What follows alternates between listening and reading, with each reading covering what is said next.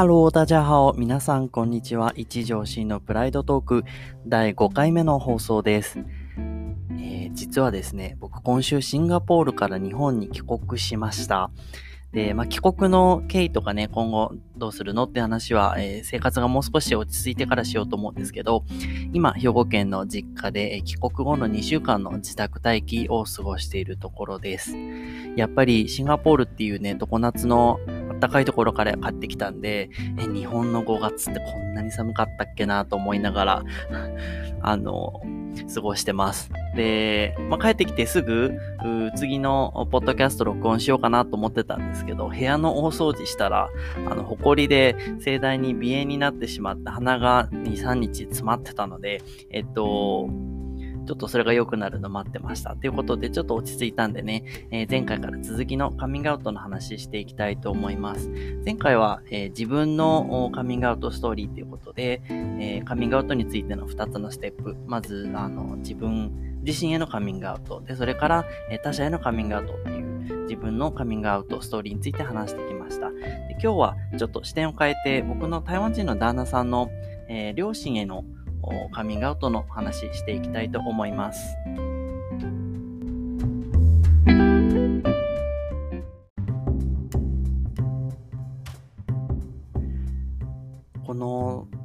旦那さんのカミングアウトの話は最初ノートに書いて、その後 Facebook にも中国語版載せたりしたので、もう文章で読んだよっていう方結構いらっしゃるかもしれないんですけど、順番に話していこうと思います。で僕と彼が付き合い始めたのは2009年で、このカミングアウトの話は2013年頃のお話なので、まあ、8年あっという間ですね。もう8年も前の話になります。で、今だともう台湾って、あのアジアの中では2年前に同性婚が成立して、今いろんな分野でね、特に人権とか平等とか、そういう分野では、まあ、進んでる国だなっていう印象を持ってる方たくさんいると思うんですけど、えー、まあ当時は、あの、今ほどではなくて、まあまだ少し、えー、コンサバな雰囲気残ってた時代かなと思います。で、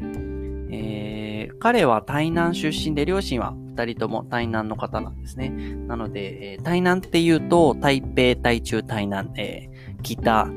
えー、中、南っていうことで、あの、南の方にある地方都市です。割と大きな町ですけど、えー、日本でいう政令指定都市みたいな、そういう規模感の町ですね。で、2009年に僕彼と知り知り合って、まあ、すぐ付き合い始めたんですけど、まあ、その直後から両親には、え、台湾の両親ですね、には、えー、友達として頻繁に、会う機会がありました。え、やっぱり台湾の家族ってね、日本の感覚ではちょっと信じられないぐらい、やっぱり、家族の仲が、あの、親密なので、当時彼すでに、あの、30代半ばに差し掛かってたと思うんですけど、あの毎週頻繁に連絡取って、で、年に何回も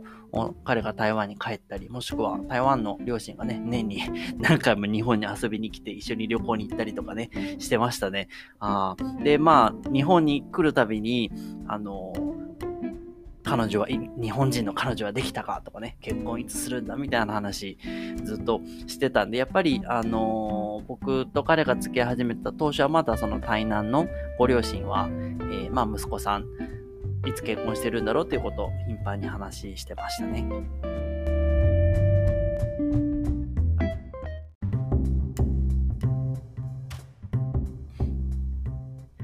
そんな感じで、えー、彼もよく台湾に帰るし、彼のその台南の両親もよく日本に遊びに来るしっていうことで、割と付き合い始めて当初から僕は彼の日本で一番仲いい日本人の友達っていうことで、よく彼の両親に会う機会があったんですね。で、彼の両親も割と僕にも親しく親切にしてくれたので、仲良くよくね、旅行一緒に国内旅行だったらついて行ったりとか、まあ、台湾に遊びに行った時、まあ、台湾の国内旅行連れてってもらったりとかしてましたね。で、今でもよく覚えてるのが、えー、その時も彼の両親が東京に遊びに来てて、新宿でご飯食べてたんですよ。新宿の西口かな、えー、ビルの、あの、高層ビルの上の方にサントリー系列のあの響きっていうレストランがあって、そこで晩ご飯食べてたんですけど、その日、えー、彼のお母さん、え、いつもだとね、あの、彼女できたのかとか、結婚どうするんだとか、子供どうすんだみたいな、もう若くないのにみたいな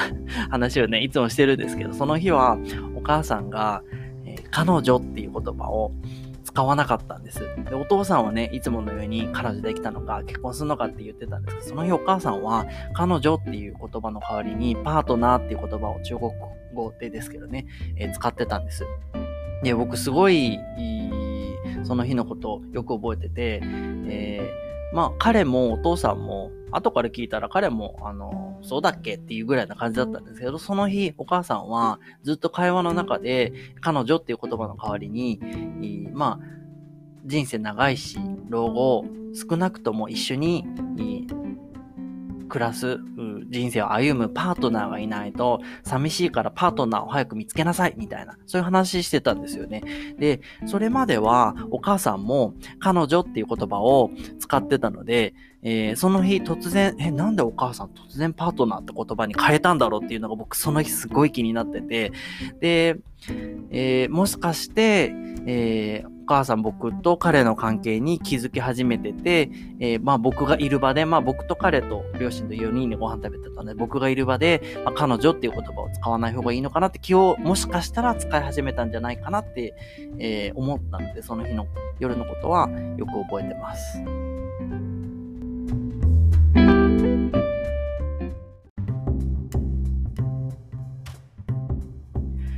その新宿の夜のあの晩ご飯食べた日ぐらいからお母さんが探り入れるようになってきたんですよね。で、まあどれぐらい疑ってたかあわかんないんですけど、うん彼、大学出てから海外暮らしが長かったので、両親とは離れて暮らしてて、で、両親は、あ彼があのプライベートな生活、彼女いるのかとかいないのかとかね、そういうことわかんないから、あのずっとやきもきしてたと思うんです。なので、彼が日本に住むようになって、まあ台湾日本近いので、ね、結構あの頻繁に遊びに来れるようになって、で、遊びに来ると必ず僕が一緒にね、登場してご飯一緒に食べたり、国内旅行一緒について行ったりとかね、すると、やっぱり彼がちょっと席外したりすると、えー、僕にいろんなこと聞きたがるんですよ。えー、本当は彼女いるんじゃないかとかね、本当は結婚するつもりあるんじゃないかとか、ないんじゃないかとかね、いろんなことを僕に聞いて僕も、あ、すごい気まずいなって、えー、まあ、下手なこと言えないし、まあ、今はまだ、あの、仕事も大変だし、一人が、あの、自由が聞いて、えー、まあ楽しみたいですよ、みたいにね、あの、ごまかしながら過ごしてました。で、そうこうしてるうちに、お母さんがなんか彼にね、あまりにも、僕が両親の、とのその旅行とか食事の場にね、あまりにも彼がいつも僕を連れてくるもんだから、お母さんが、あのあの日本人の男の子、もう年10個も離れてる日本人の男の子、一体何なんだって言い始めて、言い始めたらしいけど、もちろん僕がいない席でですよ。で、彼に聞いたらしいんですよ。どうしていつもあの日本人の男の子の世話ばっかりしてるのって、僕世話されてる方かって、ちょっと思いましたけど、あのー、やっぱりね、30代半ばにもなって、彼女も作らず、で、日本で、えー、年が10個も離れた、まあ、10個も下のね、男の子と一緒にいつも遊んで、え、一体何なんだってお母さん思ったんだと思うんですよ。で、その時は、まあ、彼も、あの、カミングアウトするつもりなかったので、いや、日本のお友達だよ、とかって言って、ごまかしたらしいんですよね。で、まあ、お母さんもその時はそれ以上深く、まあ、追求してこなかったっていうことで、えー、まあ、こういうふうにね、カミングアウトする前は、まあ、いろんな、うん、まあ、小さな、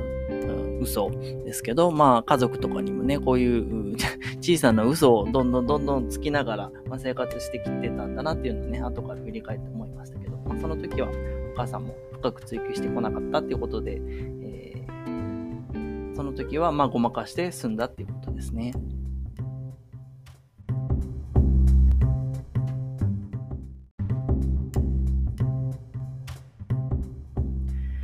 で、このカミングアウトの話に進展がね、えー、出たのが2013年の夏頃の話です。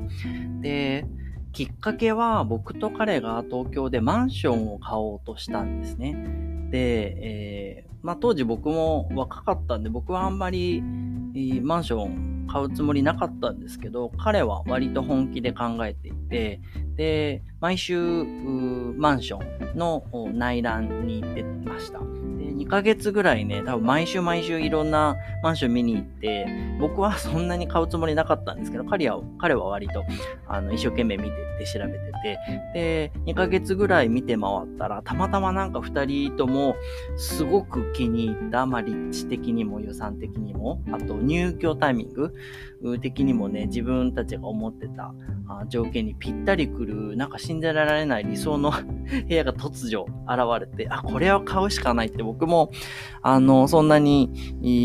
真剣に考えてなかったんですけど、あの、たまたますごくいい物件に出会って、で、買おうっていうことにね、なって、で、もちろん、あの、二人で共同名義で買おうっていうことで、検討してました。で、まあ、台湾人の家族間っていうのかな。まあ、こういう大きなことは必ず、まあ、日本人でもそうだと思いますけど、あの、両親に相談して、えー、まあ、両親にも合意を得ようっていうことで、彼が、えー、両親に、東京でいいマンション見つかったから、えー、買うよ、みたいな話持ちかけたんですよね。で、まあ、その話をしたところまでは良かったんですけど、えー、まあ、あ、いい物件あるなら買えばいいじゃんっていう感じでね、お父さんも割と乗り気だったんですけど、で、話よくよくしていくと、僕と彼が二人で買うっていうところに、お父さんがすごいえー、食いついてきて、えーえー、まあそういう大きなね、マンションとかって大きな買い物を、なんで友達と一緒にするんだとお父さんがいろいろ聞き始めたんですよ。で、彼はまあカミングアウトしてないので、いや、一緒に、まあパートナーだし、パートナーと一緒にマンション買うだけってね、カミングアウトしてないので、言えなかったので、まあ友達と、まあ投資目的で、うん、まあ住みながら投資みたいな感じで友達と一緒に買うんだよ、みたいに彼は話したんですけど、お父さん納得できなくて、そんな大きな買い物をね、投資って言いつつも、あ将来、後々めんどくさいことになるから買うなら、えー、2人で買うんじゃなくて、自分1人の名義で買いなさいって、父さんは結局食い下がらなくて、それで、えー、彼が両親と何度か家族会議したんですけど、結局お父さんは買うなら1人で買いなさい、2人で買うなら、あまあ応援しないって勝手にすればみたいな感じでね、えー、喧嘩別れみたいになっちゃってました。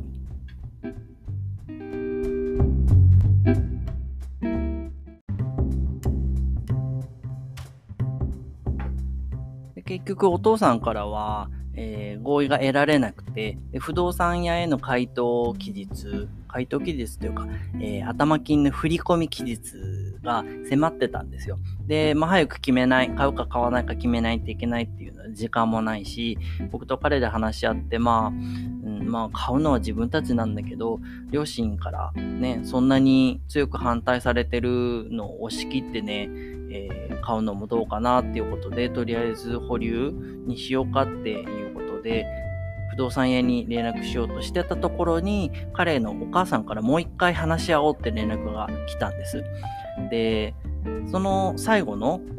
家族会議は僕は参加してないんですけど、まあ、彼の、彼と、彼の両親で3人で家族会議しました。で、その会議の場で、僕はもちろん参加してないので、これ後から聞いた話なんですけどね、お母さんが、えーえ、あなたは、えー、あの日本人の男の子と付き合ってるので、二人で、えー、パートナーとして家を買うつもりなのって、えその家族会議の場ではっきり彼に聞いたらしいんです。で彼はあのはっきり聞かれた場合には、えまあ、カミングアウトしようって最初から心づもりしてたみたいで、で、まあそうだよってことで、まあそうだよって言ったところで、まあしばらく沈黙して その会議自体はもうそこで終わりで、お父さんが最後に一言、まあ、ちょっと考えるから、また明日、うん、話し合おうっていうことで、もうその、その場では、まあ、お母さんが、あの、日本人の男の子と付き合ってるの？って聞いて、そうだよって答えて、もうそれだけ。で、あの、まあ、お父さん、まあ、お母さんは、少し前からね、あの疑ってた様子が見受けられたので、割その前の日話し合った後にお母さんがおそらくお父さんに多分この話を持ち出したと思うんですよ。これもね、僕の勝手な想像なんですけど、えー、お母さんが多分その話を持ち出して、えもしかしたら、えあの二人は付き合っていて、まあ、家族として家を買おうとしてるんじゃないかっていう話をね、多分お母さんがお父さんにしてくれたみたいなんですよね。それでもう一回、あの、はっきり聞こうっていうことになったみたいで、ね、えー、家族会議が行われたということですね。で、それ一旦お開きになって、まあもう明日、その翌日にもう一回話すっていうことになって、で、まあ彼、その会議終わって戻ってきて、いやもうなんか、両親にカミングアウトしてきたよってすごい晴れ晴れした顔して、で、で、彼があの自分のお姉さんにもね、すぐ電話して、いや、両親にカミングアウトやっとしたよみたいな、あの、兄弟は昔から知ってて、で、兄弟も、あの、カミングアウトしないように止めてたんですよね。割と、まあ、台南出身の頭の固い両親だから、あまあ、衝突を避けるためにね、あんまり急いでカミングアウトするべきじゃないって、僕はそれも、あの、お姉さんの意見にも、あの、賛成、えー、ですけどね。あの、本当に、あの、頭の硬いというか結構頑固な、あの、性格、彼もめっちゃ頑固なんですけど、お父さんもお母さんもめっちゃ頑固で、親子ってめっちゃ似てるなと思いますけど、割と頑固な性格なんで、あの、急いでね、カミングアウトしない方が僕もいいだろうなとは感じてたので、あの、兄弟のね、そういうアドバイスにはあの、賛成なんですけど、まあ、えー、彼がすぐそういうお姉さんに連絡してカミングアウトしたよって、で、お姉さんも、ああ、ついにこの日が来ちゃったね、どうなるだろうってすごい不安そうにしてたみたいでした。で、まあその日はそれで、あの、終わって、で、翌日、まあお父さん、あ明日もう一回話そうって言ってたので、で僕たちその日は、あの、もう寝て、で、翌日、翌朝ですね、結構朝早くにお父さんから電話かかってきて、で、お父さんも本当に一言だけ、あの、分かった。応援するから買ったいい、買ったらいいって、あの、その一言だけお父さんが電話かけて彼に伝えて、で、えー、まあ僕と彼が、まあ、付き合っていて、まあ家族として家を買おうとしてる。なので二人の共同名義で家を買うよっていう、そういうストーリーの場合は、まあ応援するよっていうことだったんですね。これも、あの、お母さん様々なんですけど、お父さん多分、全く気づいてなかったので、えお母さんはたった一晩でお父さんを説得できたのかなっていう、まあ長年連れ添った夫婦はすごいなと思いましたけど、あの、まあお母さんが説得してくれたみたいで、で、あの、後からお母さんから彼にフォローアップの電話がかかってきて、で、まあ、あの、ことの経緯をお母さんが彼には説明したみたいです。で、まあ僕はその詳細までは聞いてないんですけど、あの、大体そういう話みたいですね。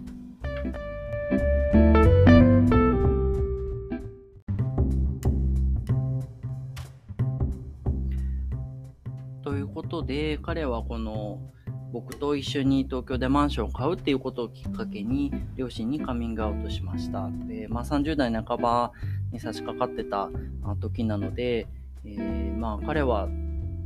小さい頃から自分がゲイだって気づいてたので、まあ、おおよそ20年ぐらい両親にはそれを言わずに生活してきたんですよね。で、まあこれを短いか長いかって議論する意味はあのないとは思うんですけど、まあ20年って長いよなーって思いながら、あ20年もいろんな 嘘をね、えー、積み重ねてね、生活してきたんだと思うと、やっぱり、うーん、隠す必要のない、えー、世の中に早くなったらいいなって思いますよね。で、まあ、カミングアウトした後、まあ結局、まあカミングアウトして、まあ両親はまあ分かった応援するっていうことで、その、その後もね、えー、僕に対しても、カミングアウトした後、初めて会う時僕めちゃくちゃ緊張しましたけど、あのー、今までと変わらず仲のいい友達として接してくれたので本当にありがたかったんですけど、あのー、まあ、両親も自分たちの中で消化するのに、それなりに、まあ、時間が必要ですよね、当然。なので、あの、しばらくには、まあ自分たちは分かった。でもこれは家族のことだから、あの、親戚とか、あまあ両親の兄弟とかね、いとことか、親戚にはあ言わないでほしいっていうふうに最初言われました。で、まあ、うん、まあ当然ですよね。あの僕たちが自分たちで、えー、自分のね、セクシャリティを受け入れて納得するのに時間がかかるみたいに、家族にも、あの、それを消化する時間が必要なのは分かってたので、えーまあ、両親のペースに合わせようってことで、あの、しばらく過ごしてました。ねまあ、最初は誰にも言わないでくれって あの、言われたんですけど、少しずつね、あの、僕たちも小出しにして、お父さん、お母さんも少しずつ免疫ができて、今では、あの、親戚とかね、みんな知ってるし、あの、全然大丈夫なんですけど、やっぱり、あの、時間は、あの、かかるもんだなと、この、ね、彼のカミングアウトの経験を通して思いました。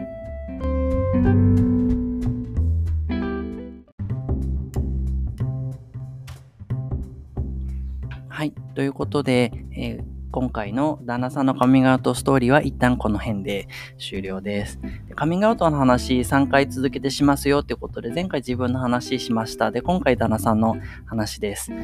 で、次回は、えー、僕のすごく仲いい友達のカミングアウトストーリーがあって、これも、あのー、まあ、自分でも反省するところがあるし、ちょっとみんなにもね、話しておきたい内容があるので、次回続けて話をしたいと思います。えー、ポッドキャストまだフォローしていただけてない方は、えー閉じる前にフォローしてもらえると嬉しいです。あと、Facebook、Twitter、Instagram やってますので、よかったらフォローしてください。で、コメント、質問等あれば、えー、そちらからいただけると嬉しいです。では、また次回の放送で会いましょう。バイバイ。